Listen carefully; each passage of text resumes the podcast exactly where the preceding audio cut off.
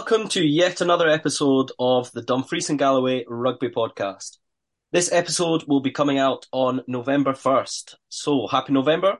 It's set to be a full month. With our 50 episode, 50th episode just a few weeks away, a brilliant block of fixtures across the region, and most importantly, my birthday is in November. There are five Wednesdays this month, which means there's going to be five episodes and we're starting off with a cracker. Me, Ross Sanderson, him, John Muir, and together we are joined by Shire head coach John Dalrymple. Another John on the podcast, just to confuse me even more. But thank you very much for joining us. How are you, John? I'm not too bad, thanks. Pleasure to be here. As always, I'm also good, Ross. Thanks for asking. okay. I don't normally ask how you are. To be fair, I see you often enough that I don't. I don't really need to ask. I don't really want to ask either, to be perfectly honest. So Moving on, John, we need to know kind of where you've come from in your in your rugby career. So how things started for you, how you got to where you are right now, and then as you moved through becoming a player, becoming a coach, and and what you're looking to do in the next next little while. Well, to be honest, I went back and listened to some of the pod and the operation, and I feel like everybody might have a bit more mine. Started as everybody else, I think, in the in the minis. 14s, 16s, 18s, and that was back when back when you could go to the first team when you were 16.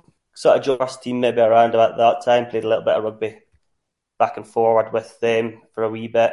We had quite a good core, so we did all around my age group up through the ages together. And I think because, I mean, I know this are you, they do it for safety reasons, and you can appreciate that. But the one of the big things about getting to link up with the first team so early is you sort of had that a motivation play first team rugby when you were quite young. I think this is a problem we are finding at Shire just now. I imagine Stranraer, Newton, maybe in possession when we're linking up for the 18 squad. Is that you sort of build those relationships? I think with the first team coaches and the first team players a little bit early. You wanted to keep involved, keep playing, work your way up into the team. So was that's it. There's a good few a good few of the boys that I was mates with all the way through. We we eventually sort of graduated, if you like, to to the first team. Kind of for a few years, sort of made up the code of that first team. We would play 18s sometimes on a Saturday, uh, and if the first team was at home as well, you would then finish your 18s game, change your shirt, run across, sit on the bench for the ones, and then you would all go out ones and 18s probably shouldn't have been, but all the boys would go out for a beer afterwards, and it was a it was a good squad. Uh, like I say, probably went up into the Shire ones probably about the time. I think it's fair to say the competitiveness of that team was on a bit of a slide. I don't think anybody would be too offended at that. And I think quite older players in the squad at that point, you know, we were boys essentially 17, 18, and most of the blokes are mid 30s a bit of a divide, I think, for a wee while, and probably quite player led in the changing room, I would say. And then again, a little bit of change. Some of those boys went away. Like I said, that that team we came up through with 18s, we kind of became the core sort of group of that. That first 15, I would say, again, relatively fair. Pretty light on talent, pretty pretty good in the pub in general, we had we had a lot of good, lot of good bus trips, a lot of good nights out. Won a lot less than we than we lost, but I don't think we I don't think we worried about it too much, to be honest. And then I was sort of around the the club for a bit. In fact, actually, I never mentioned uh, I did actually play very briefly. I had a, a quick stint up at university, so I did have the, the chance to go and play a bit of uni rugby for a few months before Christmas up there. And again, it's good just to maybe get a little bit different perspective sometime. I know a lot of people have played for, for plenty of different club, clubs. I've only ever been at the one, but it was it was good fun because again it was all very player led. It was all the boys just running it. You did what you wanted to do. So then yeah, just stuck about for a bit. Took a bit of an injury, 2018 maybe. I was myself and another boy, Connor Stevens, got injured, and it was luckily around about the time the the club was hosting level two course. So we actually went and did that spoke to spoke to the coach Paul and said, you know, injured, you need needing a bit of a hand coach and all that. So we did we did a season doing that, which was probably tough at the time. I think because again we were a little bit younger than some of the maybe the boys that were in it, and maybe we weren't prepared to listen to some of the ideas that we had. And I would say maybe a clash of styles on the coaching team as well between what we were thinking about doing and what maybe head coach was looking for at the time. So did that for season, went back to playing, and then probably last no season before last when Gregor took over as head coach, still playing, and then I was probably feeling like I was falling maybe a little bit behind in terms of some of the skill sets, some of the younger boys coming through, uh, some really good young players. So probably throughout that season, I tried to almost take on a little bit of a leadership role, maybe uh, feeding back to Gregor on different stuff I'd thought about, different ideas, and just things maybe I'd noticed on the pitch that he hadn't noticed on the sideline, stuff like that. And then he came to me start of last season, said that I want to come and played all of one game at most. In fact, I was only I was only meant to be injury cover, and then everybody got injured in the first ten minutes, and I had to go on. But luckily, went on, scored a try, showed how it was done, and and that was that. But and then probably moving into this season, hadn't intended necessarily to come in as head coach, but Greg, I was really looking to push himself back into playing as much as he could. I think he was maybe struggling a little bit, finding that balance between managing the whole thing and looking after his own body, trying to get himself in the right position for, for games. So uh, that sort of naturally just kind of progressed with, with me doing that, taking over a bit of his uh, responsibility. And that's that's pretty much me up to now. I don't know, I think I've covered everything. There's a fair few points I want to pick up on there, John, mm-hmm. but I'm going to start with the playing side of things. And you mentioned about the making that transition from 18s into first 15, which is a thing we talk about a lot, but we've never really had someone that's had that huge divide, especially in age. You know, when you've got you guys, the young ones coming up, and then the only other people are mid 30s. The best squad you can have most of the time is when it's completely mixed from all ages, all abilities, all backgrounds, that kind of thing that must be a really tough thing to have such a big group of youngsters and a big group of, of older folk and a bit of a clash at the club. And as you say, it might have might have impacted a little bit. See, just before you answer, John, what do you mean old guys? Marys. What? you got to remember when you're 18, you think that's quite old, don't you? I said older. Old, old guys, mid 30s. Yeah, when you're 18, people mid 30s are double your age. That's old to you. That's it. Yeah, I'm going home. I think, in general, I think it was quite a good. It was quite a good mesh. I'd say we had that sort of uh, introduction, maybe because because you could get in to play senior rugby when you were 16 at that point, which I think we might we might have been one of the last intakes, maybe my age group, to be able to do that.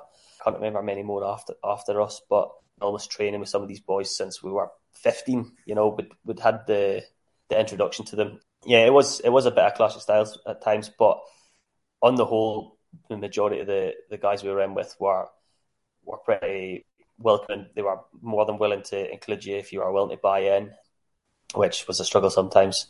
But I think it was more it was more the expectation. I think that we'd never probably had as pretty young boys to to be expected to you know go on the pitch, give your all, throw your body into places you hadn't thrown them before because you didn't have to do that 16s. And I think as well, there was a lot of guys, maybe, like say, in the tail end of their career that had probably played and been involved in maybe some of the more successful Shire sides. You know, I think the everybody talks about the sort of late 90s, maybe even pushing into the early 2000s. It's always this, this cliche of oh, it was a big, big, hard Shire pack, just a bunch of big, hard blokes, you know. And I don't know that maybe we weren't necessarily prepared for that sort of environment you know, I think one of the first training sessions I went to were the ones that was multiple fights and boys knocking lumps at each other, and everybody's like, us young boys, like, what the hell's going on here? No, I think I think it did take a bit of getting used to, but on the whole, I think it did make for it made for quite an interesting group.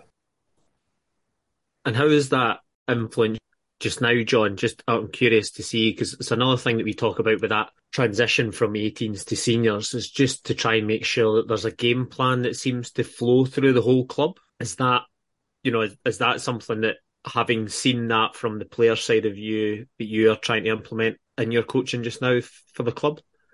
I think that's 100% what we're aiming for. Unfortunately, at the minute, with the 18s being a, a, combined squad with Galloway, it doesn't make too easy. We also I mean, we'd love a seconds team. That's the, the sort of the ultimate goal. I think we're not quite there on numbers at the minute. We are sending a few boys down to, to the twos as well at times, but yeah, definitely. We, that we've spoke about this multiple times, even just in the last month. I think that we're not probably getting that flow of young ones coming through at the minute, and so to them not being again, it's harsh maybe to say it, but not being adequate in terms of the skill, and then you don't really have a place for them to go necessarily to get that skill level up, and they just sort of fade away into nothing because they're not they're not getting in. So it's it's a really it's a tough a tough balancing act, and it's something that I think we need to probably address as a club is to try and get that core skill set from four, the minute they go into 14s, that's what they're working on, all the way up 16s, 18s, and then and then they're hopefully near enough ready when they come to us. About your coaching, John, and how you came into the role, you said something quite interesting to me there. Obviously, Gregor was in the role before you. We we had Gregor on the podcast last season, and then he kind of came to you to see if you would take it on full time. Without wanting to put words in your mouth, it almost seemed as if it was. I don't want to say thrust upon you because that's probably not the right word, but you know, it kind of maybe it all came very quickly. You know, after playing, did a bit of assistant coaching, and then suddenly, you know, you're ready, or were you ready to step into the shoes? Whether you were going to do it or not, how ready did you feel to to go make those two very quick transitions? Yeah, so in terms of the first one, probably going playing to playing to the coaching, I think I was probably ready for that because I had that sort of decision in my mind at the the back end of the the last season full time I'd been playing. That's I was going. I'm not keeping up with these young boys. They're quicker than me. They're better than me. Fitter, everything. So I was going. I was sitting there a bit like I wish we had a seconds team I could go and play in just to, to have a little bit of fun on a Saturday or whatever and keep me involved in the club. So I was a bit kind of swayed on what I was going to do, and I wasn't really wasn't really sure. And then that's it. Fortunately, Greg had came and said, you know, do you want to get involved in the coaching side? At that point, it was just him, and he was playing a bit as well. So uh, a pretty tough gig on his hands. So came in last season, probably took me a little bit of a while to find the feet again, but got into it, and that kind of coincided with Gregor finding a bit of fitness towards the back end of the season. So again, taking on a bit of the responsibility, probably testing stuff, uh, planning sessions, whatnot, and then again had a bit of discussion over the summer in terms of Gregor saying how he was looking to really, you know, focus on the playing side of things, and we were looking at bringing some more coaches in as well because I'd say even with the two of us, although it was quite easy when it was just two, you just to bounce ideas off each other all day, and you can kind of you can almost wing it a little bit with sessions. You can kind of turn up and you know you know what Gregor's going to do, and he knows what I'm going to do. But we're looking at bringing in a couple of other coaches to to help us out, so it was almost a, a well, I would not say it was thrust upon me, but it made sense for me to then step up and an idea of how we've been playing, what we wanted to do, and obviously we wanted this year just to be another progression of that.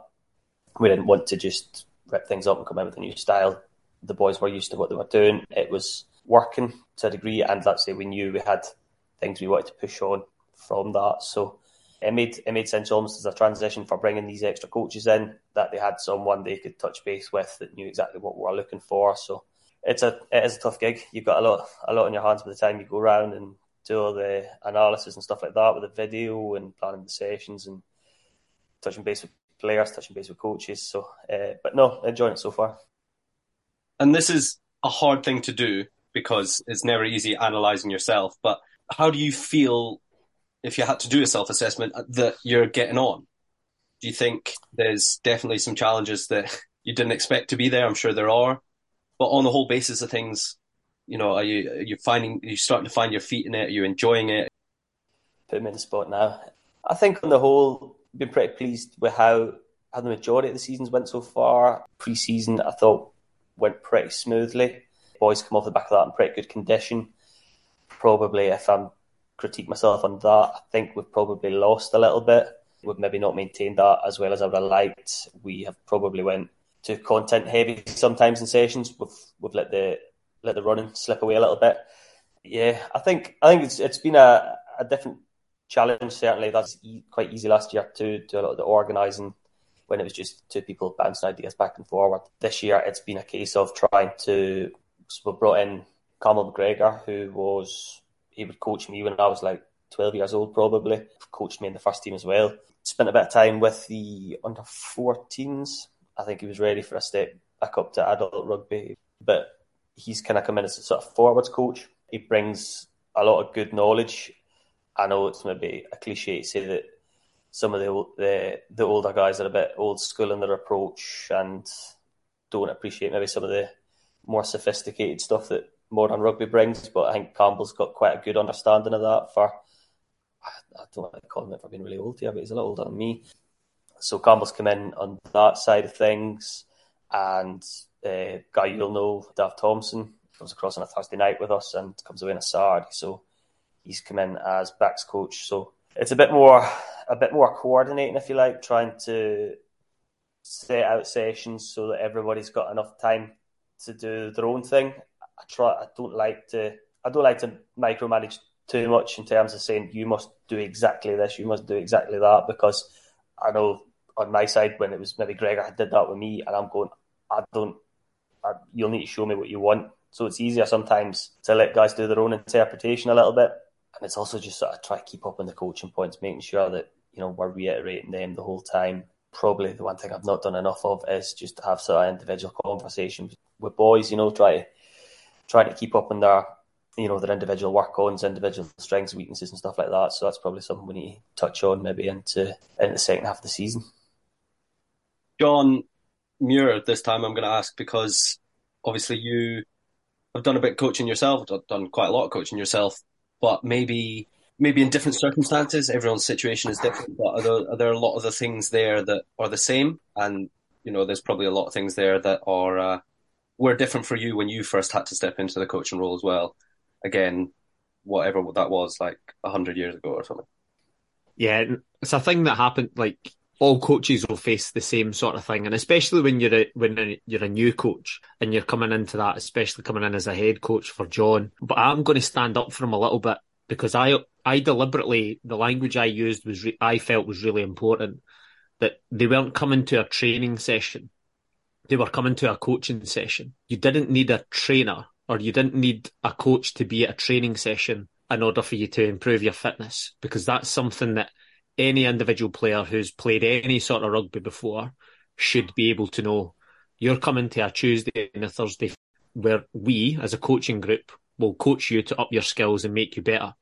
If you feel like your fitness is not up to scratch, then that's for you as an individual to go and do. Like you don't you don't need me, John, Dav, whoever it may be as your coach, you don't need them to be standing over the top of you telling you to go for a 5k run or to go for a five minute run or stop eating potato chips in front of the settee and go and do a walk or something like that. Like that should be player buy-in. But I suppose that's the kind of you need that buy-in from the senior players to be able to f- make that the minimum standard and the other point that John was making, he was maybe being harsh on himself about having those individual player conversations. It's really difficult to have individual player conversations when you've got a squad of 25, 30 boys that are all desperate for a for a game. So it's about being able to drop them into training sessions that you don't need to have a sit down formal conversation, but you could have a conversation. Ross, I really liked how you did this, this, and this last week. Let's see if we can do more of that. Or I really liked it's the, the little micro drop ins as the sessions go on I think the players will really buy into.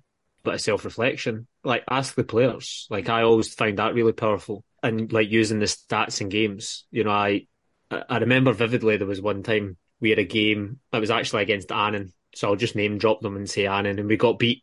It was one of the times we we, we were struggling for Annan. Annan were on their their up, and we were sort of trying to chase them down. And I had a group of forwards that was selected to carry ball, and that was why I picked them and they weren't carrying ball. So I just put a stat up on the sheet on the on the flip chart or on the projector that said, "Here's your stats that you carried. Have a look at them. If you're there to carry ball and you're not carrying ball, that's a conversation for you to have for yourself." Because it's very easy for players to lean on a coach, but sometimes as a coach, your job is to actually not mollycoddle them, but and empower them to be better individuals and to be better players themselves and you're there to advise them and help. And it's that's a difficult balance to try and find, especially when you're a new coach and a young coach, is try to find that balance as to where do I sit on this spectrum because everybody's different. But the good thing is John's taken a lot of stuff that he's I mean, I'm speaking about him as if he's not on the not on the call with us. He's sitting right in front of me, but he's taking the stuff that he's as a player he enjoyed and making sure that his players are getting that and making sure that they're enjoying training sessions. And at the end of the day, that's the best thing is making sure they keep coming back. So I, would say you're being harsh on yourself, John. What you're saying so far has been has been pretty on the ball, and what I'd be expecting from a head coach.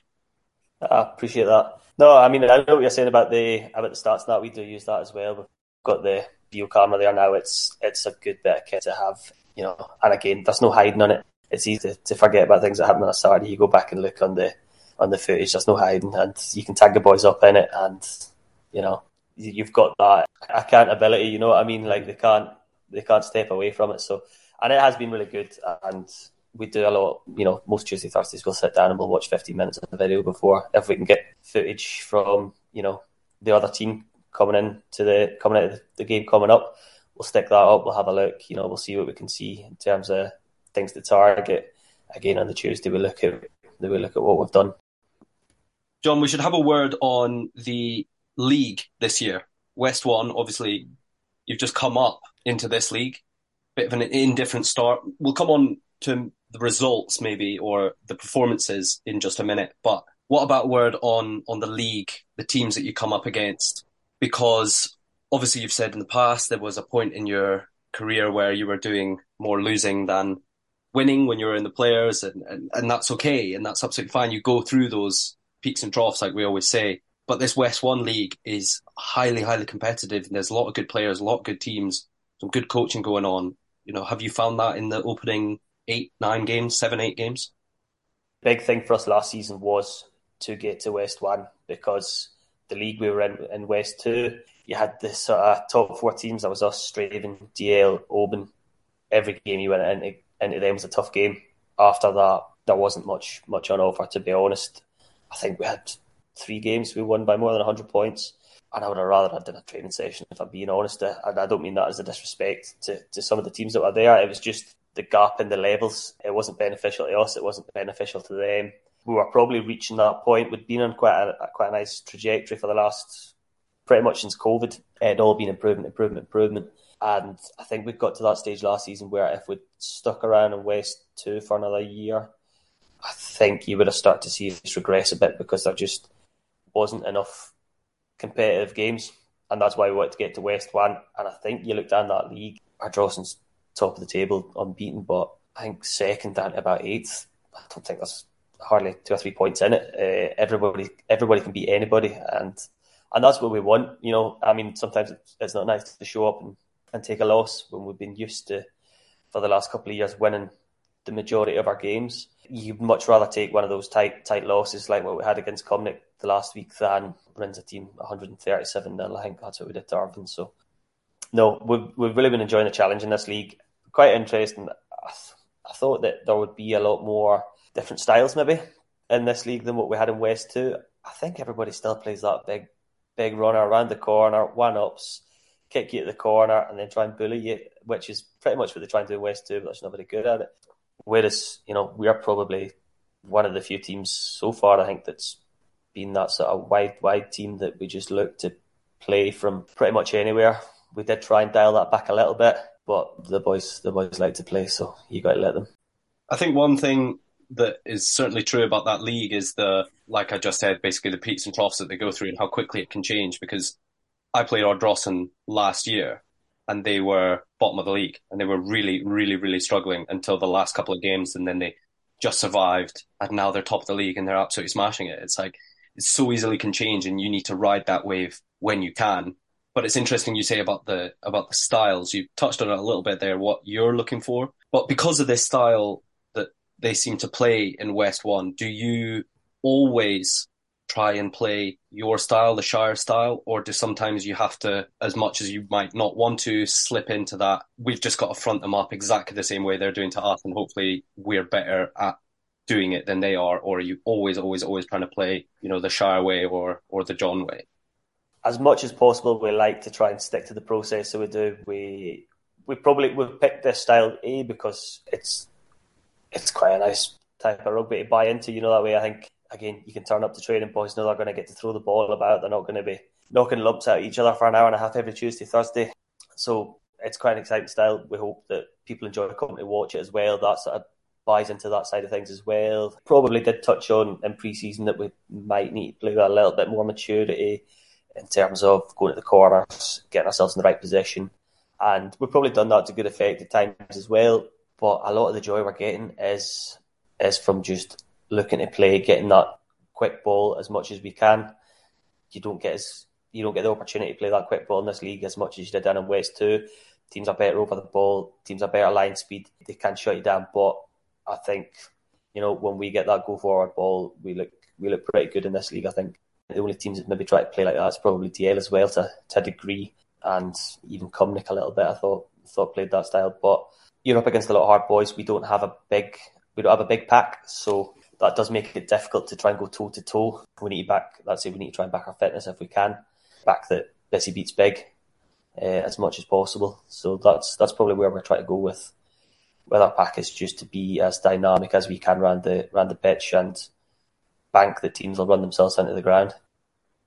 And if we're taking this season so far just as base, you know, not even thinking about the other teams, not even thinking about, you know, results last year or getting the promotion, literally just the eight games you've played this year.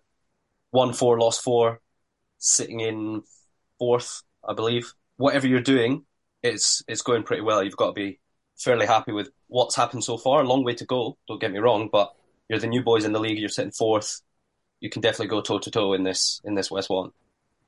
Yeah, I think on the whole, plenty to be positive about at the minute. I know coming in coming in off two losses for the podcast isn't great. In fact, I was listening to the one you did with uh, Warren, and he said, "Oh, we always get boys in when they're on a, on a bit of a roll. We get them in so you can see all the nice things." But you've dropped me in it for this one, so no, I think we've had probably of the of the four defeats we've had, Oban away, first game of the season, hellish place to go to at the at the best of times. To be honest, it's the best you're ever going to get it when we went there, but we were never really in that game. To be honest, I thought actually Oban, for my money, probably been the best team up against this year. Again, they were quite up the jumper, around the corner.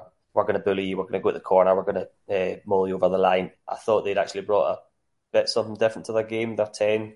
They played off ten quite a lot more when we played up there and that brought a bit of different dynamic and probably not what we were expecting from them. So Ardrossan as well didn't didn't get out of the changing rooms and again kicked us to the corners. That ten can he can kick the ball the length of the park, so you give him that chance. That's what he's going to do. He's going to keep you under pressure the whole game. So we didn't didn't get going against them. The two defeats we had, Cumnock at home, that's probably the toughest one to take because that's what I said to the boys. If I showed someone the starts and I showed someone the highlights minus the tries, everybody's going to say the team in blue that must absolutely blew that blew the opposition off the park because it was just wasted chance, wasted chance, wasted chance.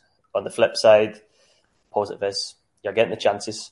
You just need to bank on uh, bank on keep keeping being able to do that against other teams and, and you'll finish them eventually. So no, I think I think four from four we're probably a little bit disappointed. I think we were looking to go into into the halfway point, certainly with more wins than we had then we had losses, and then sort of take it from there, see where we can aim towards for the end of the season. Moving away from the pitch, then John, we'll come back to what you're hoping for in this second half of the season. But away from the pitch, you've taken up a role which sees you. Well, I'm I'm actually just presuming. It's not right of me to presume, but a role that has you more involved in the club overall, not just you're not just a player, you're not just the assistant coach, you are a lot of people's go to. You're one of the faces of the club now, being head coach at at Shire. And how have you taken to that? Because moving off the pitch into the boardroom, so to speak, is quite a different thing. How have you how have you taken to everything that comes with your role that's not to do with coaching the boys? I would say you've presumed very correctly. yeah, the phone rings quite a lot in terms of stuff that's not necessarily to do with first team rugby or to do with the development of the team around like that. So yeah, that's that's probably actually been the biggest adjustment I would say to doing this as what I did last year in terms of all my role was was turn up, try and make the team the best you can, go on a Saturday, try and win, see you next Tuesday, and that's it. So in terms of being the head coach now, you've got yeah a lot more at you about stuff essentially, and and in a way, it's good that you get to be involved and you get to have those says and you get to have the inputs. It's also quite a big distraction maybe sometimes in terms of you're maybe having a busy day at work or whatever, and you're going right. and you get this session planned out for tomorrow night. and you go and watch two hours worth of footage, tag boys up, and get in touch with boys. And then that's maybe something else you need to go and you know deal with. It's not necessarily going to make the team any better at rugby. So yeah, that's that's probably been the biggest struggle that I've that I'm having at the minute, and is trying to get that balance between keeping everybody happy behind the scenes and also trying to try to get the best out of the team.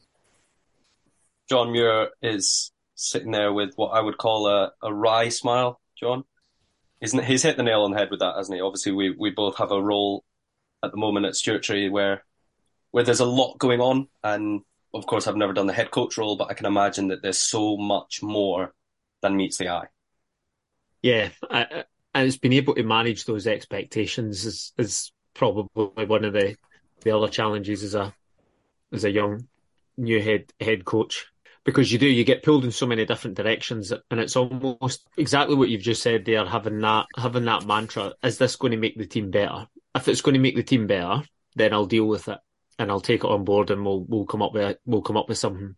Is it going to make the team better? No.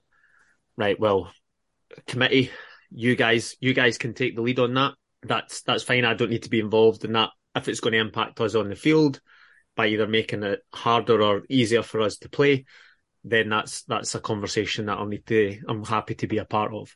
But it is difficult because you are trying to keep the peace for everybody. You are trying to make sure you are all things to all men, and unfortunately, you just you just can't do it. But it does get easier, John. It does get easier once everybody knows where the where the sort of line is and what your expectations are. It does kind of does kind of filter in, and the more you can get your coaching team and leadership group in line and they sort of mimic the same things as you're saying, then it does it does become slightly slightly easier. But yeah, it's, as a juggling act, and it, there is a whole load of stuff that goes on behind the scenes that a lot of players and a lot of committee guys don't don't see. You know, the man management being able to deal with somebody's been selected, somebody's not been selected. You know, just that stuff as a head coach your one of your coaches going slightly rogue and wanting to do something that's slightly off tangent for where where your philosophies are. You then having to deal with that. There's then a committee guy coming in and asking you to take an under 16 session or a, or help with under 14s or come and referee a minis game. And it'd be great to be able to go and do all those things. But at the end of the day, is this going to make the team better? Because that's ultimately what they've put you in charge of. Is is that that mantra keeps it keeps everyone in line, and then people will start knowing is this going to make the team better? Well, no. Well, what do you think my answer is going to be? and then and then it makes it it makes it slightly easier. But you are pulled in all sorts of directions, and it is the challenge. But you'll get there. You'll find your feet. You'll find the way it is, and it and it stick with it. It will get easier, mate. I'll take your word for it, John. I'll take your word for it. Eventually, you'll just need to be in the job for four years, and then it will get easy. John, how do you find the man management at at Shire? You said almost at the start there, or in your self reflection that that I cruelly made you do. That's probably something that you'd like to work on more, and, and or that you've found quite hard is the maybe one on one conversations. But the man management overall, that can't be an easy thing because this time last year they you were just playing, or you were assistant coach, but or th- this time recently you were just playing rugby with your mates, and now you're their head coach. That can't be an easy thing to to kind of switch on and off to have to man manage everyone that you were literally just playing with a year or two ago? I think the let's say the first time round when I kind of took a small break from playing to, to help coach, I really struggled with it then. Let's say I think a lot of the boys were still maybe older than me and stuff like that. That was that was a bit of a struggle. I think probably coming back in, can almost kind of draw on that a little bit from the experiences of then. Not so bad now that pretty much when when I stopped playing, other than maybe three or four boys, I'd say probably one of the, the oldest boys in the in the uh, changing room. So I didn't find it too bad, and I'd say I had a little bit of transition. Probably, I'd say I spoke about that. That's a core of boys that we were all mates that came up through together.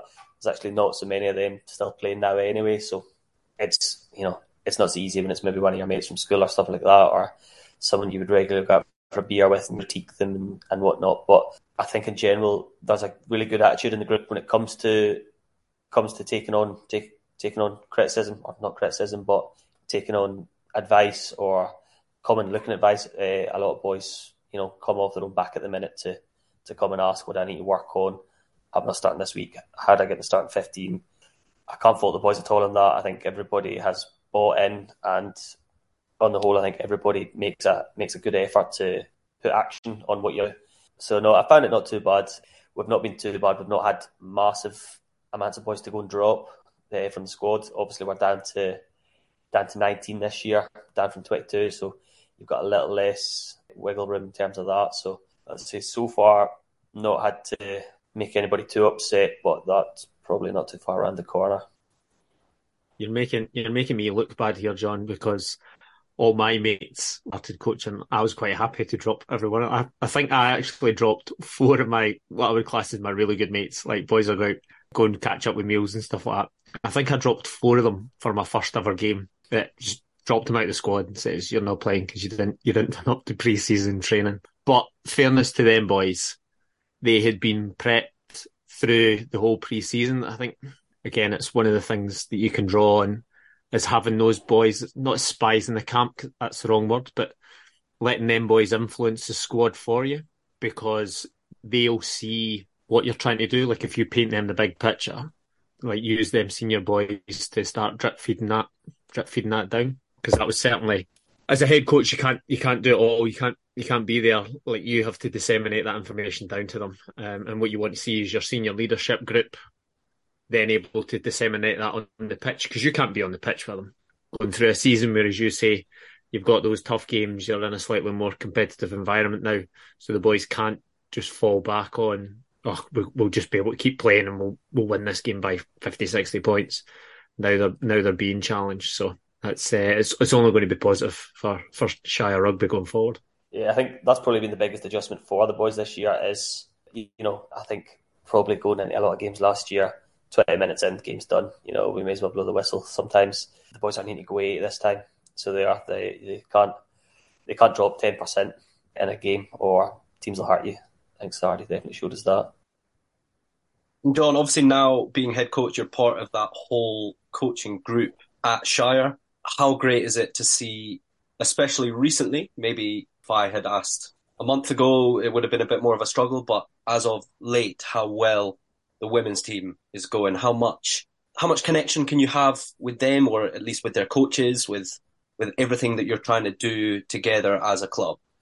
Yeah, I think the connection I think between the, the men's and the women's is great. They're always out to, to support us on a on a Saturday and in the clubhouse afterwards on a Saturday night.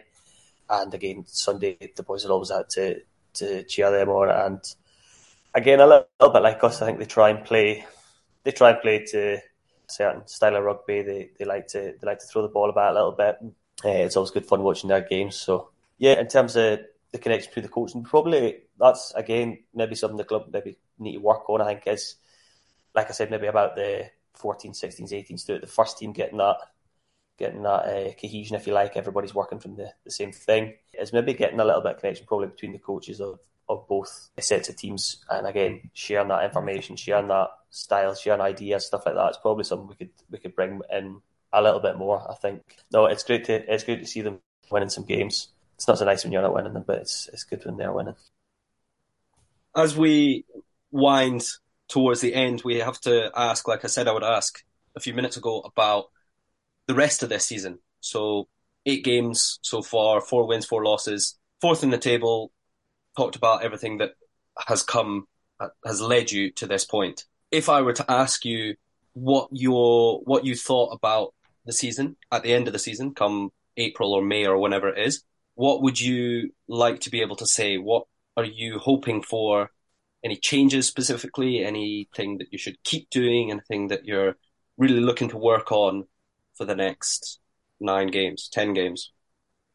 So we said we said we'd hopefully get to to halfway, we would sit down, we'd have a little bit of view, look at the league table, avoid it. I started looking the last couple of weeks ago, so see where we were, where in comparison with everybody else. I say, I think Barden or Drawson at the top, and probably Kilmarnock at the bottom. Everybody's, you know, six and two threes, pretty tight. So everything's there for the taking in terms of probably second down the way. In terms of what we're looking to continue doing, I think it's to continue to play with play with the pace that we've been trying to play with, continue to implement our style. Let's say, obviously, coming off the back of a couple of defeats, it's it's easy to be negative and go, yeah, we're going to throw everything out the window and start something brand new. I think we need to trust the process. Like I say, the games that plan that we've been working to, it's it's shown that it's productive in terms of creating chances. It's just about making sure we got that execution when it comes to the comes to the twenty twos. That's that's probably where we're lacking at the minute. Is probably both twenty twos a little bit a little bit lax in our own, just really terms of finishing chances in, in the opposition. So just just try to bring in a little bit more clinicalness, if you like. I think we need to be probably a little bit more dynamic around the around the pitch. I'd say maybe in West Two we've gotten away with being a bit lazier at times. We don't need to, to work quite as hard. The line breaks come that that phase or two earlier, so you don't need to work that extra two three phases. You've got to go work those extra phases in this league. So try to be nice and dynamic around the around the pitch, and as I say, just just trust trust what we're doing is the right thing to do.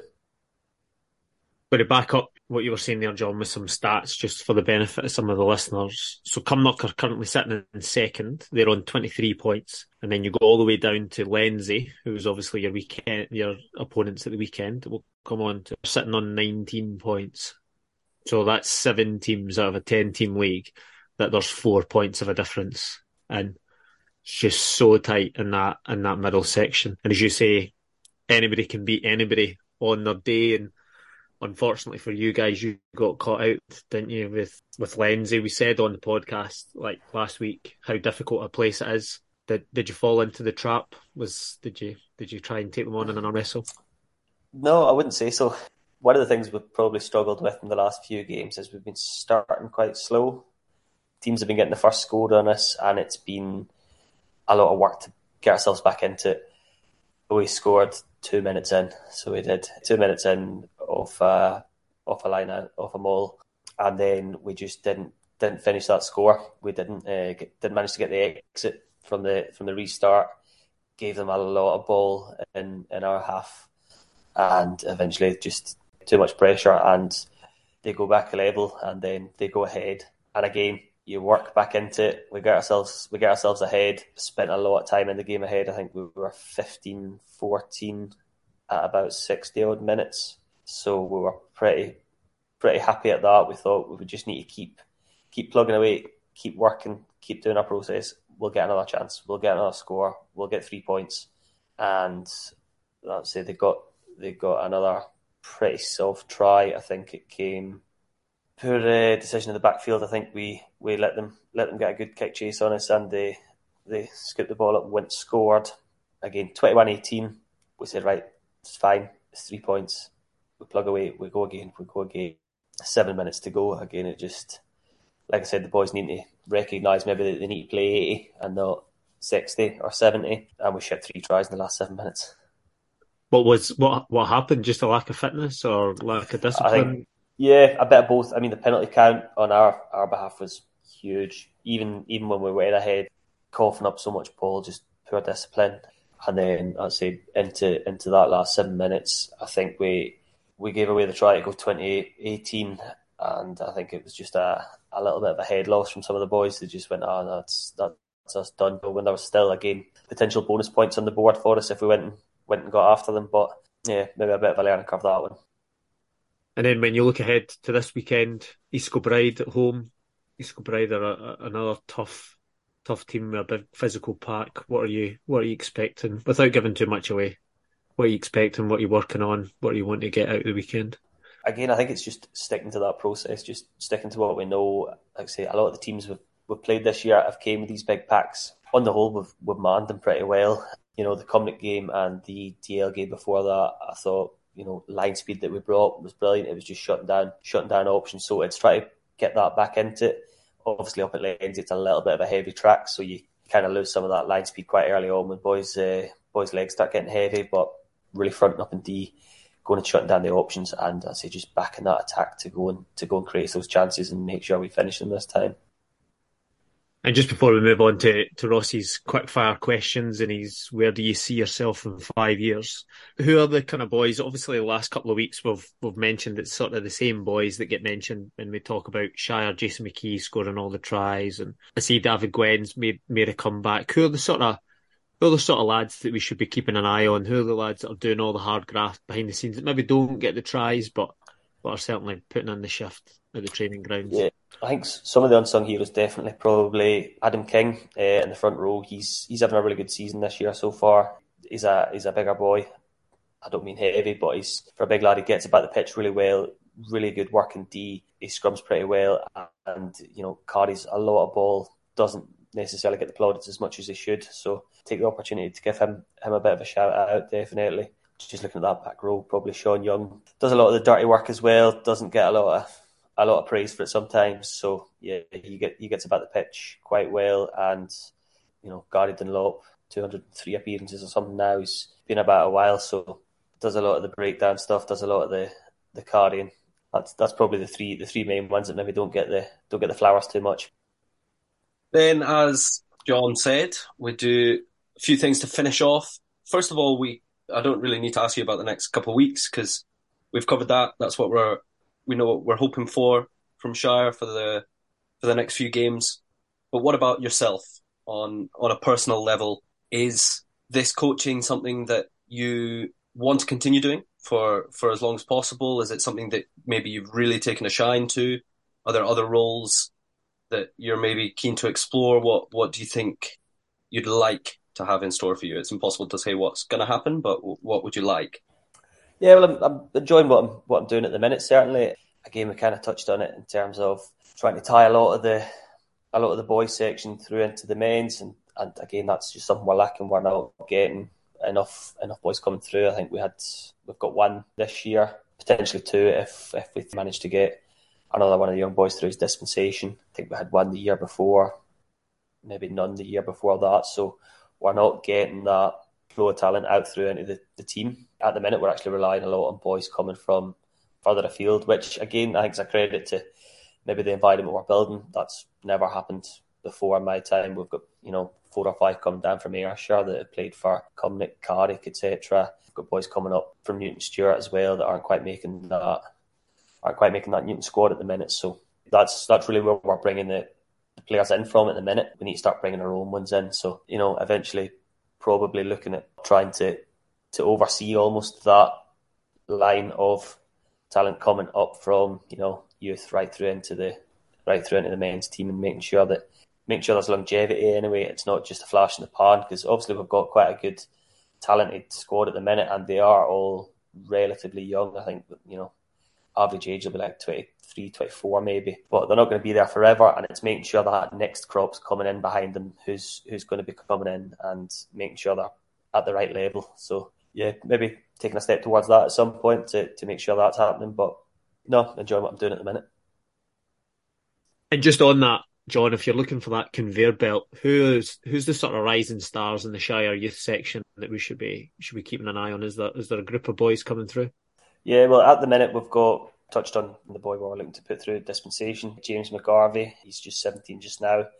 Been playing with 18s, but he's been pretty much training with us full time since he was 15 six foot one, 90 kilos. So he's ready to go in that front, and you know he's talented player as well. Uh, plays in the back row, so we're really looking forward. Hopefully, we can get him pushed through the dispensation, and he'll be available for us this year. Going back below that into the 16s, I know of Mackenzie Robinson. You hear a lot of good things about. Reese Winton, I think, as well. Is maybe a talented young boy. Even below that, I think in the the 14s, I think you've got Mary McNeil, two or three other, I can't remember off the top of my head, but I think there's really good participation in that 14s, in that 16s, and I know they're starting to pick up some wins. I know you go through that stage of being not very good and getting beat every weekend, and then eventually it clicks and you start you start winning. So it's just making sure they go from 16s to 18s. That seems to be the real step that doesn't seem to get made at the minute. Is that once they go to 16s, I don't know if they go to college or get jobs or discover alcohol or whatever, but we don't seem to, to manage to get that big step up of 15, 16 boys going to the 18s team. Last but not least, then we've got a few of of your teammates to give a shout out to. Some of these, I suppose, aren't always positive shout outs. You might not want to get this label, but whether it's your it's people that you've played with in the past or boys in your dressing room right now, completely up to you. Who's the hardest trainer? Hardest trainer I'm going to say Andrew McCauley, Paddy, Paddy the Baddy. He's only he's only played for about two years, so he turns up every week and he's he's working hard. He's trying to learn. He's one of the ones that's at me every week how to get how to get in start fifteen. So yeah, definitely the hardest trainer for me. Loudest in the dressing room. Callum Lamy, loudest in the dressing room, in the club, in the pitch. Worst dresser. Oh, I'm gonna have to say Big Adam King. Like I said, he's over six foot, front row, rocked up post match with the skinny jeans on. So not too impressed at that. Who spends the longest in front of the mirror? Now, considering he doesn't have an awful lot of hair, it is actually Gregor Henry. The product he puts into the hair he's got is quite quite disgusting, if I'm honest. Who has the worst taste in music? Ooh, I'm going to say Gary Dunlop. A lot of, lot of heavy metal, not for me. What about the most naturally talented? I would say Neil Forsyth, I think, hasn't quite nailed down a position, but in terms of the raw skill, he's got just about everything you need. Biggest jokester in the dressing room, prankster, jokester. Adam Ingram, I think. I'll give his I'll give his Instagram page a shout out. It's called Inside Shire. Officially not affiliated with Wigtownshire Rugby Football Club, so he thinks he can get away with putting anything he wants on it. So uh, you should check that out. What about the laziest in something like training, but then on game day they're just world class? They can turn it on with a flick of a switch. I don't know about world class, but laziest probably Callum Lamy again. He always spends a lot of time rubbing legs, rubbing shoulders, rubbing his back, rubbing his head. But generally speaking, shows up on a Saturday and he, he puts a shift in. What about the hardest? I don't know about in the current squad. I go back to my younger days when I said we come up into the changing room with some of the older boys. So I'm going to go for Mickey Hasty, big prop forward. Used to wear shin pads for some reason, nobody knows, but he was very old school, shall we say. Last but not least, the best on a night out. Scott Forsyth, I think he can get himself into a few predicaments. John, thank you very, very much for joining us today. It's it's always great to have a new coach come in, especially this point in the season. We're really hoping that kick on even further in the in the second half. All the ideas that you've got for Shire coming in, almost as we said, being being thrown into the situation, but we're we're chuffed that it's going well so far, fourth in the league, and hopefully all you do is climb up that league, and we can we can get you on the podcast maybe after a couple wins. We'll be a bit kinder to you next mm, time. Definitely. Great, enjoyed being here, and uh, and thanks for having me.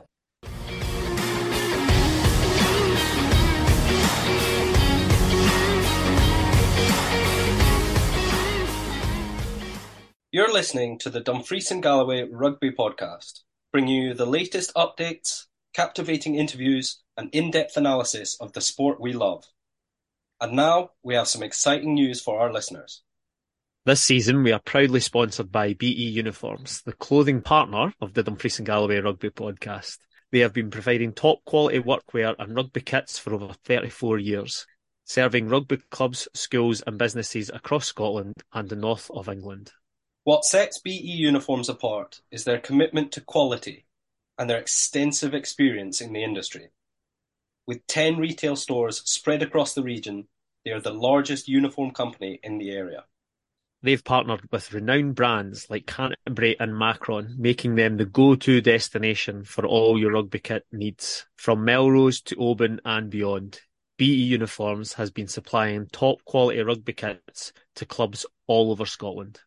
So, if you're gearing up for the 2023-24 season, and looking for a reliable kit supplier, we highly recommend checking out BE Uniforms.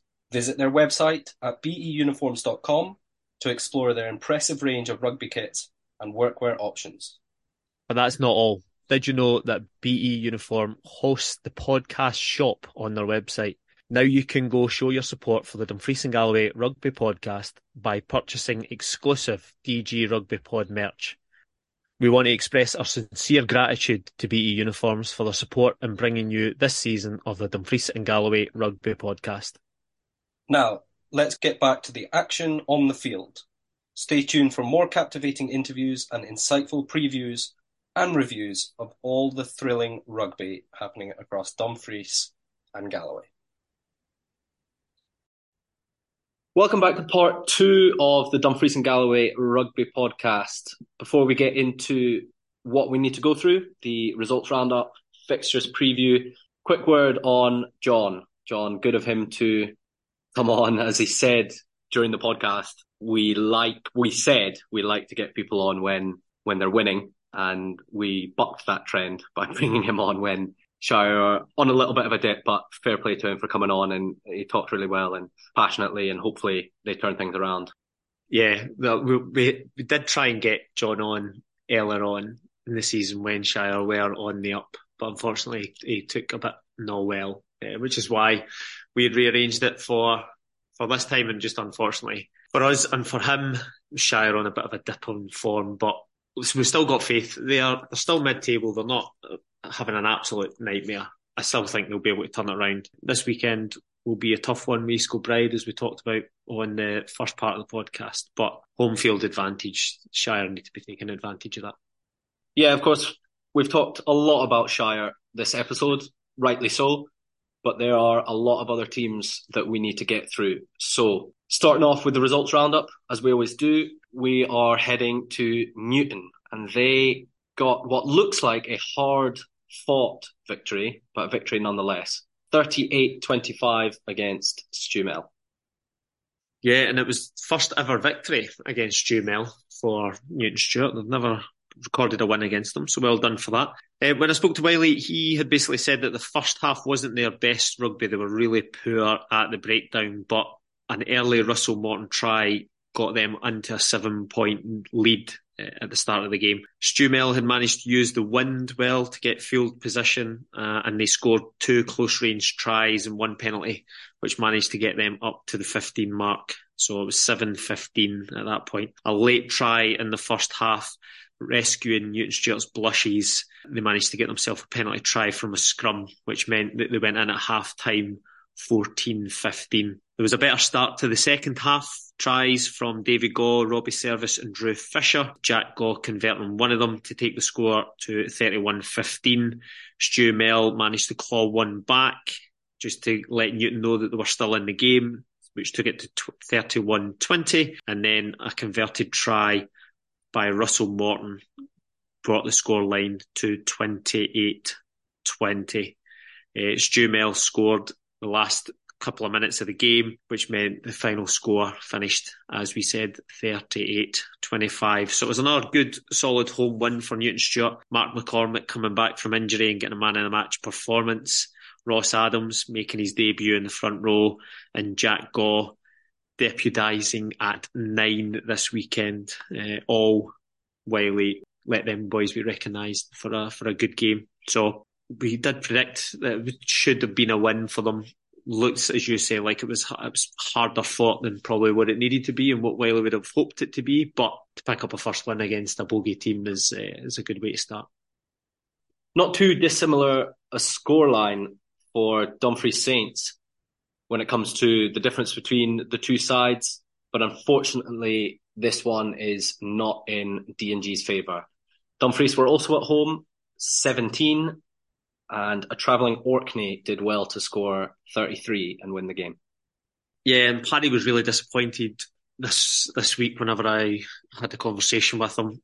Uh, basically, the, he reckons the game boiled down to two lapses in concentration uh, and a bit of an unlucky bounce. So they played well for 65 to 70 minutes of the game, but they were just not clinical enough in taking their chances against a team who were able to convert those those opportunities into tries. The looks in Orkney's faces after the game gave Paddy a little bit of uh, little bit of hope that they're on the right path because they looked absolutely knackered and they looked like they were beaten up. Just Dumfries need to make sure that when they are creating those chances, like we talked about with John from his game at the weekend there, when you create those chances, it's pleasing to see, but we need to be conscious of the next step, which is to convert those into into points and make sure they pick up some some victories as they start building their performance and building what they're doing. Now needs to convert into the uh, onto the scoreboard. Bobby Douglas outstanding at 15. Ewan Kennedy is coming into a real game on the wing and having Craig Goldie back just offered a bit of punch off the bench. And again, regular shout outs on this podcast, Ian Carlisle, Ryan Cruikshank and Harry Hoadley all performing well for the Saints. Next up, we've got another game that didn't quite go Dumfries and Galloway's way, Roscoe. Stewartry 32, travelling Whitecraigs 36. Six. Close one. Yeah, an absolute sickener, this one, and something I've not stopped thinking about since it's we're recording this part two on Tuesday, and I've not stopped thinking about it since Saturday, and I'll I'll come on to why. But again, started really slow. We conceded two quick tries, and then we woke up. Then we started to get into the game. We did really, really well to claw back. We scored two good tries through Angus Lindsay, Sam Tate, and then suddenly we were up again 14 12. But just the fact that it takes 15 minutes and 12 points to the opposition for us to actually switch on and start is something really frustrating. And then from then on, it was really, uh, to use one of your favorite phrases, John, a ding dong battle. There was tries for both sides. They dominated some of the game. We dominated some of the some of the game. They pinned us in our 22. We pinned them in their 22. It was really, really back and forth, really good. And we managed to get ahead near the end after we finally scored four tries in the game. So we got ourselves a bonus point. And obviously by knowing the scoreline, we got another bonus point for losing within seven, which is which is great for us. Getting picking up two bonus points is something we've not done all season. So that was a real positive. But we had a score from myself and from another from Angus Lindsay, who had a really, really good game again. And we got ourselves in front with not long to play. And here is why I have not stopped thinking about it. Is because they had a penalty probably about the halfway line, right in the middle, kicked it for touch. Bobby Austin playing fullback has has ran back, done one of those, you know, like caught it while it's out, but thrown it back in and then stepped over the line. So he's kept it in, and it's bounced in front of me and sat down. And I was playing on the wing, and I uh, I stared and looked at it for about three seconds, and their winger came screaming up on the left hand side of me, kicked the ball through and scored, and they won the game 36 32. As I say, I think we all played, we genuinely played really well, played with a lot of heart, and there were individual mistakes from from all of us, especially our defence, some of our front up tackling. That was something we talked about halftime that needed to improve. But three seconds not concentrating from myself I believe cost us the game. Other people have said differently, which is very kind of them, but I could have put my boot through it or dived on it or even looked like I was going to do something. But that's the margins in, in national rugby. You switch off for three seconds and, and you can lose the game. Funnily, we went up the other end and got a penalty and it was right in front of the post and I shouted, take the points because I had no idea what the score was. I thought it, well, I thought it was 34, 32 to White Whitecraigs. And Bobby Austin turned around and gave me the weirdest look. And I was very confused. And then I looked over someone's shoulder and I seen that it was 36, 32. And if we had taken the points, it wouldn't have made any difference because we still would have lost. So not a very, I didn't shower myself in glory for a few minutes at the end there. I think I had a good game up until about 79 and 30 seconds, but those last 30 seconds were pretty poor. But as I say, that's the, that's the way it goes at the top. And at the end of the day, like it's another two, two points, and actually the, that difference for those two bonus points, we're we're staying in fifth, and that could have, if we hadn't picked those up, I think we could be in seventh, and only one point above eighth, and it's eight, nine, and ten that go down. So fine margins, but all in all, I think some some really good performances. John Pickin really picked it up. TJ as always. Angus Lindsay, just not myself. Do you know what makes it worse? I'd love to be able to sit here and tell you that don't worry about it, you get over it. I still, to this day, have flashbacks of mess ups like that that I've had in games that come back and haunt me. So, good luck. Yes, it's, it's been a sore. It's been a sore couple of days to be honest. Just replays over in your head, doesn't it? Especially when the ball is static on the floor. Ask that boy to make that kick another ninety nine times, he won't. It, it glided along the along the touchline and just stayed in by genuinely millimeters from from going dead. So fair enough. But yeah, it's not been a it's not been too fun a couple of days. Probably the same can be said for for the boys at Annan, John. They are definitely in something of a rut at the moment, and they can't, like myself, have enjoyed much of the last few days after they travelled to Oban, uh, which is tough, of course. It's a it's a bit of a journey, but to come away with a 50-10 loss is a sore one. Yeah, and those those losses are starting to mount up for for Annan. You know, the, loss against Oban there, that one point loss against East Kilbride. There was a loss against Lenzie, uh, loss against Cumnock, against Shire, Ardrossan.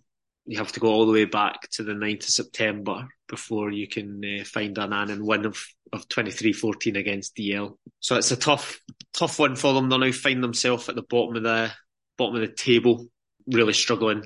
Uh, they're on the same points as Kilmarnock now, even though they've played a, an extra game. And it's going to be it's going to be a tough one for them. It said about gut check. I'm sure the boys went up there and, and gave them their absolute all. Um, I'm not for one minute suggesting that you know putting a bit of fight in uh, uh, will win you a game, but that is a sore one to take. 50 points to 10. Josh Whiteside on his 100th appearance for the club as well. It's going to be a tough one for them to take, but much like uh, much like everything in rugby, you live with it for seven days and then you get another opportunity. So they'll they'll get their opportunity again at the weekend. It's one that's probably on the radar of being winnable for them, but we'll come on to that whenever we get there. It's yeah, it's a tough one when you're away from home up at Oban. It is a difficult place to go, and to come back with a fifty point loss. Although they did have a themed bus trip, so every cloud has a silver lining, I suppose. As we know, it was also a bit of a sore loss for Shire. We won't touch on it too much because, of course, John covered it for us. But in a more broader scheme of things, Lenzie 40, Shire 18. Yeah, and we talk about we talked about that Lenzie side just being that that little bit ropey. No, not ropey. That's the wrong word. Unpredictable. Uh, unpredictable. Difficult to play at home, and they've they've proved it again. Forty points against against the Shire team is uh, is quite phenomenal. Uh, John said John touched on it. John gave us a run rundown of the game but that's definitely a scoreline I wouldn't have seen wouldn't have seen coming, and it'll be disappointing for Shire, as John rightly says. They need to bounce back this weekend. We've got another tough one, but it's not a great weekend for D&G rugby. Unfortunately for Langham, it wasn't to do with performance at all. It was to do with their opposition not being able to field a team. They were supposed to be playing Broughton, and in the end, it got cancelled or postponed even does it get postponed? Do, do they will they play again in the future, or is that just a? So by the looks of it, there's been a there's been a three point deduction for Broughton because they were unable to fulfil the fixture. My understanding of it is that they will be expected to play that game again to give Langham the opportunity to get the game played. So it gives technically technically Broughton could go and win that game, get the five get the five points and claim some of those deducted points back. But Langham will be Langham will be hoping that if they've been struggling for this weekend, they'll be hoping that they'll struggle again to come down another weekend uh, and maybe bring a, a lighter team and they'll maybe be able to pick up a victory from, from there. But that game will get replayed later on. It'll get reorganised. As we said, there's a three point deduction to Broughton, which I think means that they've forfeited a game previously. It's not never good when there's not enough players to play. I'm sure Langham had themselves all pumped up for a game ready to go and unfortunately, those guys don't get to run out this weekend for Langham. At home park, they did get to run out Moffat. And we've talked about having a little bit of a slip up. At the moment, Annan have slipped, and unfortunately, they've continued to slip. Us at Stewartry, we slipped. We lost three games in a row. We managed to win one again. Now we've lost one again. It's very up and down. Moffat slipped. They lost that game, lost that unbeaten season, but they've come back absolutely firing. They had Shawlands at home and beat them 38 26. I've been told unequivocally that we're not allowed to call it a comeback. So oh, we're, call, we're calling it a bounce back. so, yes, the Rams managed to bounce back this weekend with a well earned victory after the first loss of the season. It was the old cliche, a classic game of two halves. Moffat got off to a great start with four unanswered converted tries and a penalty. Max Douglas again on man of the match form, running in two spectacular solo tries on top of a try from Callum Dodds and a try from Martin O'Brien. Max managed to score three of the conversions and the penalty, and Gary Lord managed to get the kicking boots out as well, and he slotted a conversion. The Rams enjoyed the bulk of the possession for the first half, and Shawlands dug in and managed to get a, run over a well deserved try just before half time, which meant the scoreline going in at half time was 31 7. The second half was a complete reversal. The three tries ran in from the away side. The lads from the south side of Glasgow found their form and making Moffat really fight to make sure that they stayed in that stayed in that match. As we know, it ended up with the 38-26 as they managed to as the Rams managed to wake themselves up and Max Douglas managing to run in another solo try and picking up the conversion. Moffat were really happy with it. They wanted to make sure they got back to winning ways this weekend uh, and get training back on track. And they wanted to maintain their, their league position at the top of the table. And they've made themselves just three points shy of Birkmyre. So it was a captain's performance from Max getting man of the match, as we said, and a welcome return to Martin O'Brien on the front row so next up for them, they've got a long bus journey this weekend, but they'll be looking forward to it on a on a winning on a win again, hoping to get two in a row. This weekend, we're going to do the fixtures, of course, in just a second. But just to say early on that the women's, aside from Dumfries ladies, have a bye this weekend. So the results roundup we're about to have for the women's, we know that they've got an extra week to to work on these these things, whether their game went well or not so well. Which was the case as we start with the Stewartry Sirens. Corstorphine came to Greenlaw, a very strong side, and proved it on the day 61 to Corstorphine Sirens 3. Yeah, when we previewed this fixture, we were talking about the Sirens looking for a looking for a, an improvement on the last fixture against Corstorphine. And listen, when you're uh, when you're in this, you're you're going to obviously as a Stewartry Stewartry man and as yourself, Roscoe, as a Stewartry man, we're going to clutch at straws. The last time they scored zero points, and this time they've scored three points. So we'll take that. Small victories, small margins. But yes, nah, Corstorphine are a really good side. And as we say, Sirens really struggled this weekend at home. But as we keep saying, they are at the bottom of the table. They are fighting relegation. And it is about small marginal gains. So that three points, although it doesn't sound like much, is an opportunity. Corstorphine didn't score quite as many points. I think it was 69. So there's been a try knocked off. So it's not all in all, probably even on the face of it. The Sirens shouldn't be concerning themselves with the results for against these teams. Corstorphine are third in the league. They need to be looking at those teams that are near them down the bottom with a big, massive circle around Geary and making sure that everybody's fit and their, their game is prepped up ready for that fixture because that is that is the one. The rest of it is is all extra minutes, it's all extra fitness, it's all hardening themselves up, making themselves more robust because that's the game that it's going to come down to. Potentially the same for Annan when it comes to the Annan Warriors when it comes to the end of the season. For me, it's hard to it's hard to comment because obviously I wasn't there to see the game, but it's so so frustrating when you can score 21 points, which Annan Warriors did at home, but still lose and still concede 58. It just means that your attack is firing really well, but your defense is isn't, and that's something that I would say I would say is quite frustrating. Clearly, there's something working there to score the 21 points. Biggar, a very good side. Don't get me wrong, but a lot of the times when you score 21 points, you're expecting to to come close to winning that game. But unfortunately, this time that wasn't the case.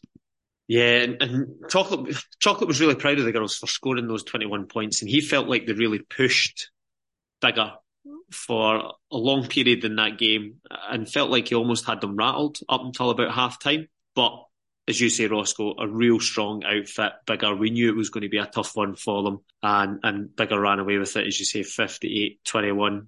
And a shout out to Roisin Connell, who made her Warriors debut. Uh, best in attack were Nicole Mullen and Kerry Warwick, but the sword of the match went to Tammy Allison, who just pipped the other two girls for the best in attack. Defence went to Hannah Patterson uh, and Zoe Mitchell close runners, but the shield of the match went to Rihanna Parker Clevitt. So although disappointing result in terms of their overall performance, they're starting to get there with their attack starting to fire. The last time those two teams played, remember, it was 70 points to five. So that is quite a significant turnaround for the Annan ladies. So they can be proud of that performance. And as you say, scoring 21 points, their attack getting there defensively just need to tighten up a little bit more. Speaking of bouncing back and exactly what I said a little bit earlier, having a dip, but coming back and improving from it is the Shire ladies. They had an indifferent start to the season, couple wins, couple losses, and now I believe the weekend just passed was their third win on the bounce. They welcomed Greenock and beat them 29-17. Fourth win on the bounce. Fourth win, sorry. Fourth win on the bounce for the girls this weekend. Yeah, and that's a, that's a really good, really good result for them. Greenock Wanderers, we know are a, are a, are a decent side and being able to put, that's a kind of tight game where they're sort of both of them are mid-table. I think Greenock were just above Shire going into this game, but that win lets Shire leapfrog them and put them into a good, strong position. 22 points. They'll be happy with that result and they'll be looking for a, a well-deserved break, having four on the bounce. A little chance to regroup and then kick on again when they start back their fixtures in a couple of weeks' time. The Dumfries ladies now had their tournament, tournament five at Greenock. And this time we have a comprehensive match report to bring you exactly what happened for our new girls on the block. And a shout out to their handsome coach. I think that's how he described himself on his own social media page, uh, Ross Strawbridge for the for the match report. I am going to read it as he sent me it because, well, you'll be able to tell whenever I start reading it. The skies opened and the rain bucketed down, and in a scene which only resembled the first half of the original Space Jam, the Looney Tunes of Dumfries faced off against the monstrous pack of Paisley. From the kick-off, the Giants from Paisley were camped in the Dumfries 22 with some great defence holding tight for what must have been 10 plus phases of attack from Paisley. Then the ball went wide and into space and they scored. Straight from the kick-off, Paisley's pack put the squeeze on Dumfries, bulldozing up the pitch to score again, taking it to 10-0. Dumfries pulled himself together and with some great pressure forced a fumble from the opposition, giving Dumfries a scrum inside their own 22. Tony Anderson scooped up the ball from the base of the scrum, beat three defenders and ran the length of the field to score a consolation try, which meant the final score was 10-5. Second game of the day with the rain getting a little bit lighter after having a breather in the change rooms to grab a snack, a cuddle and a dry top. Dumfries began this game on the attack and began to play the way they'd spoken about in the break.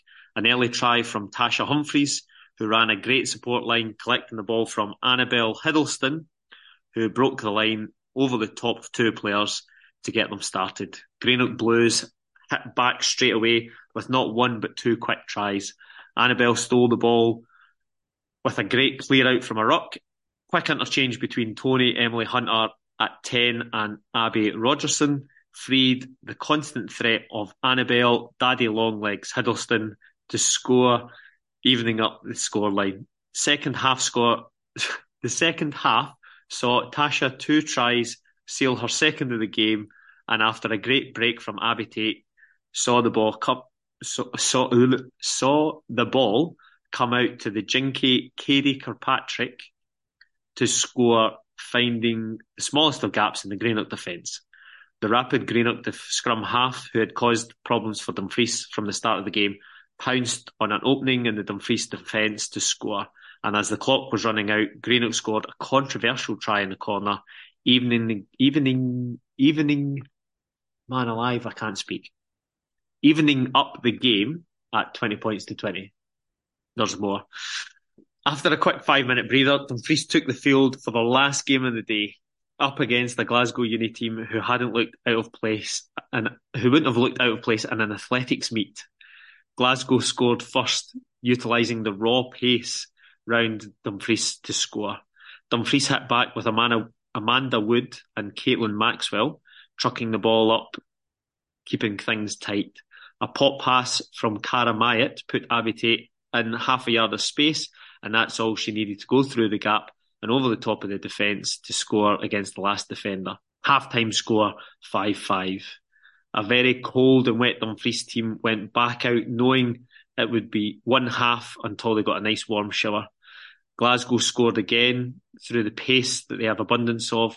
Tony began to marshal her forwards like a pack of dogs, letting them hit up through the middle, with Abby Rogerson and Abby Tate really impressing. The ball came out to Emily Hunter, who put it wide to Rebecca Robinson, who Robertson, sorry, who rounded the first defender before getting stopped. A quick ruck and great presentation provided Dumfries with the fast ball they needed against an unset defence. Through the hands from Tony, Emily, and Tasha, who cut the defence for Annabelle Hiddleston to run into. An attempt at a last-ditch tackle was to no avail, and Annabelle went over in the corner. With the score at 10-10, the referee called the game with a few minutes to go after a Glasgow player injured himself in the process of Annabelle's try. We wish her well and a speedy recovery.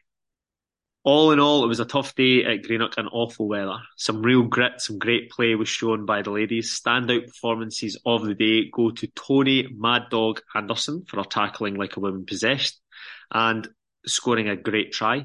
Abby Wrecking Ball Tate for some outstanding ball carriers and Annabelle Daddy Longlegs Hiddleston for her leadership, ball stealing and attack play.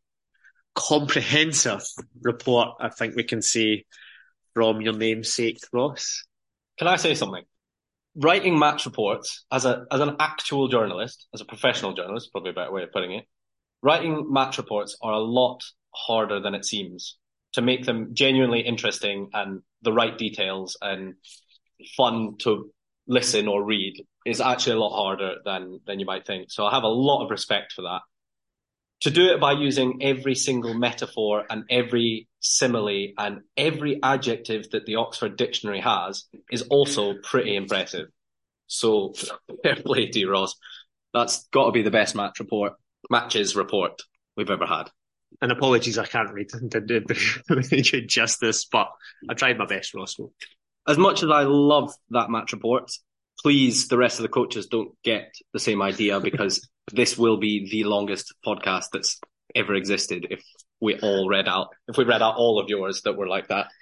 We'll come to Dumfries ladies in just a minute. We're gonna rattle through the fixtures preview. You basically know everything you need to know by this point in the season. We've played eight games now, most of the teams at least. We know where we're sitting in the league. We'll just let you know where and who they're playing with a couple key pointers. Newton Stewart, they are away at Stirling County. Yeah, and this is a real mid-table clash. Newton just above Stirling in the league, although there is a bit of a points gap. It's sort of that's the, where the league sort of splits up into two. Newton obviously sitting in the top half, Stirling in the bottom. So it's a bit of a sticky wicket. While he'll not be wanting to count his chickens before they hatch, but Newton should be going into this fairly comfortable. He will, while he will be a little concerned though, that Newton's attack isn't quite up to scratch with what's happening in the rest of the league. They're currently on 171 points. When you compare that to Stirling County, 230, Gordonians 228, Peebles 205, Falkirk 257, Lasswade 250, uh, 249, sorry. He'll be looking to try and pick that attack up. And this will give them a bit of an opportunity on the road and a tough game to, to really cement that top half of the table position and, and try and start building, sort of run into the season, I suppose, because we're almost at the halfway mark for the lads. So it'll be a good, it's a good one for them. It'll be an interesting game and wish them all the very best. Dumfries Saints off the back of a a loss at the weekend to Orkney are going away this weekend to Preston Lodge. And it's going to be difficult. Preston Lodge sitting top of the table in that league. Paddy, again, is going to be looking at the performance. He's got to be making sure that those performances are in line with what they're doing and they're constantly improving. So we hope that they can put in a good shift and they make sure that they keep on the track that they need to be on because what you don't want is what Paddy was saying at the weekend there, where they've put in a decent performance. The score maybe hasn't reflected that. the last thing they want to do is go to Preston Lodge undercooked and and end up suffering a, a big defeat. So we're we're hoping that they are able to put something out that's a performance that lets Paddy put in another match report that says he's he's happy with the performance and how things are going. Into National Four now, and us at Stewartry are hoping for a bounce back against Murrayfield Wanderers. Yeah, and this will be another interesting one. Both teams have played eight fixtures. Stewartry having the slightly better record of four and four. Murrayfield Wanderers having only picked up two. Is away from home, which will make it that added added difficulty for the Stewartry team. But yeah, they've got to sort this form out. They've got to make sure that they're consistent. They've got to make sure that their wingers are paying attention and not standing about looking at balls, putting their body on the line, getting down to it, know what the score lines are. At this level, you just can't can't have players on the pitch that are doing that. Eros. Couldn't agree more, mate. Honestly, couldn't agree more. Moving so so swiftly on into West One, and this weekend, Annan, as you said, John, rugby comes thick and fast. They need a pickup, and they've got another chance this weekend as they play Strathaven. Yeah, it's a home game, so they don't have to contend with the, with that bus trip that they had at the weekend there. Strathaven coming down, they've only got three wins. Annan have got two wins, so there's there's a bit of scope there. Nine points between them in the league. That opportunity to put in that performance. What they need is they need the, the performance that they had against East Kilbride Jan told us that they played really well to a man, couldn't pick out a, a, a player who stood above, everybody stood up, but they just weren't clinical enough. This weekend against Strathaven, they need to take those chances. They need to make sure they're converting Josh on his 101 uh, appearance home game for him. Hopefully, we can, they can make it a good memory for him, a, a good game. There's an opportunity there for them but they have to make sure they're on it to take it and take it with two hands. Any chance you get, they need to be finishing them off. And that's certainly, I imagine the chat that Jan's going to be having with them is when we create these chances, we've got to make them. Quite useful, John, that you just mentioned East Kilbride there, because that is who Shire are playing this weekend, fourth versus fifth. If we were looking at things, this is probably going to be our game of the weekend it's going to be two. It's going to be a clash of styles again. East Kilbride, that kind of big physical team. Shire want to try and play that wide, wide pattern. Both them on reasonably even footing in terms of their uh, wins for each. Shire got one extra game, which was a loss, and East Kilbride sitting on one less game, and obviously one less loss. So it's all to play for in that lot. As we've said when we had John on the podcast, the number of points difference between those two sides is just incredible. There is only four points splitting, se- splitting second place all the way down to Lenzie, who are in eighth, seventh, in seventh place. So tight at the top, as they say going to be a great chance for Shire, East Kilbride having to come down. They struggled on the road down to Annan, but it, yeah, Annan, but were able to pick up a victory. They've got to do that extra little stint down to Shire, which will be another two hours for them. so Shire need to get them off the bus and make, not off the bus, out the clubhouse and make sure they're firing. Over to East One, and Langham will be keen to lace on the boots after having their game again, I don't know the word, postponed, cancelled not played because Broughton weren't ready. They are away this time at Royal High, another one that's very close in the table. Yeah, these guys are almost identical, aren't they? Two two wins, five losses, seven games played, two points between them. Royal High, well, the team that were supposed to fall into the National League but opted for to go back down into regional rugby because they were they were really struggling. And they found themselves mid-table so it's not a bad decision from them. Langham will be hoping as you say Roscoe with an extra break that weekend there. They'll be hoping that their boys are champing at the bit to make sure that they get a good game this weekend uh, and they're able to put a good performance and bring home a win from Edinburgh. The last one for the men's section is of course Moffat and this weekend they are away as you mentioned, John, a long trip and a trip to a team doing pretty well in the league, Lochaber. Four hour bus journey for the Moffat lads to get to Lochaber. And as you say, Roscoe, the Lochaber are sitting fourth, so by absolutely no means are they any mugs. Um, Lochaber, I imagine, it's been a while since I've played against them, but traditionally, big heavy pack, they're looking like a second Irvine. So Roscoe and his coaching team will be hoping that the boys will have learned a lesson from that from that Irvine game and they're able to put into practice what we talked about and what they've been talking about in terms of being able to physically match the match an opposition without allowing them to dominate the game and impose their playing style on them. So they'll need to front up, make sure they win the secure ball in their set piece, and then get their game firing where their wingers are getting hands on ball, Max is getting into space, and they're able to play the rugby.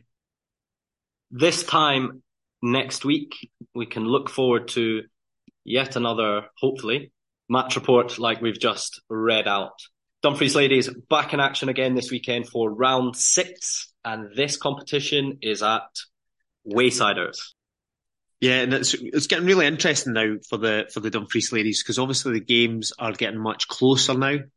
Uh, the opposition are obviously improving and catching up. Dumfries were clearly much better organised and much better at hitting the ground running at the start of the season, which led to the kind of 50 point victories that we were seeing. But now they're in the, the nitty gritty games where they're really going to learn and really going to develop and it's going to stand them in great stead for the, for themselves going forward. And Richard, their, their coach, unfortunately wasn't able to make the game at the weekend. So I don't know if we're going to get a colourful Ross Strawbridge match report because he might not be required to go, but the amount of shout outs he's getting on this podcast, I, we better get a mention on his socials, and and I'm expecting a match report again next week from from one of them. I'm sure Richard will also do a, a, tremendous match report. Not that you have to live up to Ross. We don't expect that, Richard, but we look forward to reading how the Saints ladies get on when they go to Waysiders this weekend. Yeah, a lot to look forward to. A lot of teams to continue doing what they're doing a lot of teams as well to pick things up, try and stop the slide, get back to winning ways. A lot of players around to go, a lot of people, well, at least one person needing to wake up at the end of games. We can't wait to see what happens this weekend, as always. John, I don't know if you have any any other rugby business, but I have one piece, which is actually just it's normally your piece, but I'm hoping that you're you're going to get onto it. I'm just double checking that you're you're going to go through it. Are you? I'm talking about the predictor, the World Cup Predictor League. Don't know if you've had a chance to look at it. I haven't. You haven't. Well, I will give it to you and let you run through it as you've been doing it for for the rest of the World Cup, and you can give a live reaction to to what's been happening and where we've all ended up. No, not not uh chance. How have you done that? You've rigged that. Absolute daylight. There's been a glitch in the computer system. I've got no idea how this has happened. Absolutely shocking. In fifth place, Dav Thompson on 290 points. I have finished a ridiculous fourth with 325 points. Jay Mitch getting into third with two, 325 points. Fleming, 1977, 338 points. Well done to everybody who took part in the score predictor. And I'm not going to tell you who finished first because it's a con. I don't even believe that's the uh, that's not your app. You've photoshopped that. so, as you can probably guess, somehow the lame horse at the back of the race that had a broken leg and one missing leg at the same time has come away and stolen the Grand National by two points. I think it's because I predicted South Africa to win the World Cup. I also put on my own bet at the start of the World Cup. That's that's why I was so cheesing on Saturday night because obviously we stayed up here in the Sturridge Clubhouse, what watched the game, and I said at the start of the tournament for South Africa to win, and I won a decent bit of money. And at the same time, I won the predictor game. So all is well and good again, isn't it, John? I'm sure you swiftly want to move on to your next any other rugby business piece. Yeah, just got to move swiftly on to someone who actually deserves a shout out for winning something. Scotland Women's want to give them a shout out for winning the WXV2 competition at the weekend. So this is the latest development from World Rugby to promote the women's game. There is basically three sort of mini competitions that will run annually. It's all to do with seedings and who was going to land in where, etc., etc. So Scotland found themselves in the second league, which included the likes of Italy, Japan, uh, USA, Samoa, South Africa, and Scotland. And they ran out winners of that competition. So well done to them. I'm not 100% sure. I'm not going to lie. I tried to do a little bit of research on it on Sunday night when I seen after the World Cup and I seen that the, the women had managed to win it over the weekend. Uh, tried to figure it out, and it looks to me, I'm going to, I'm just going to say it, looks to me like one of the most complicated setups I've ever seen in my life. You've got qualifying pools, depending on where you finish in the qualifying pool, depends on what position you end up in. Top two from each pool goes into League One, middle two go into the middle one, bottom one goes in, but then there's promotion and relegation moving forward. So I'm, I, will need to properly sit down and try and get my head around it. It'll probably take us a little while to try and figure out. But this is the first time that it's ran. So just a shout out to those girls. You can only play who's in front of you. You can only win the division that you are placed in.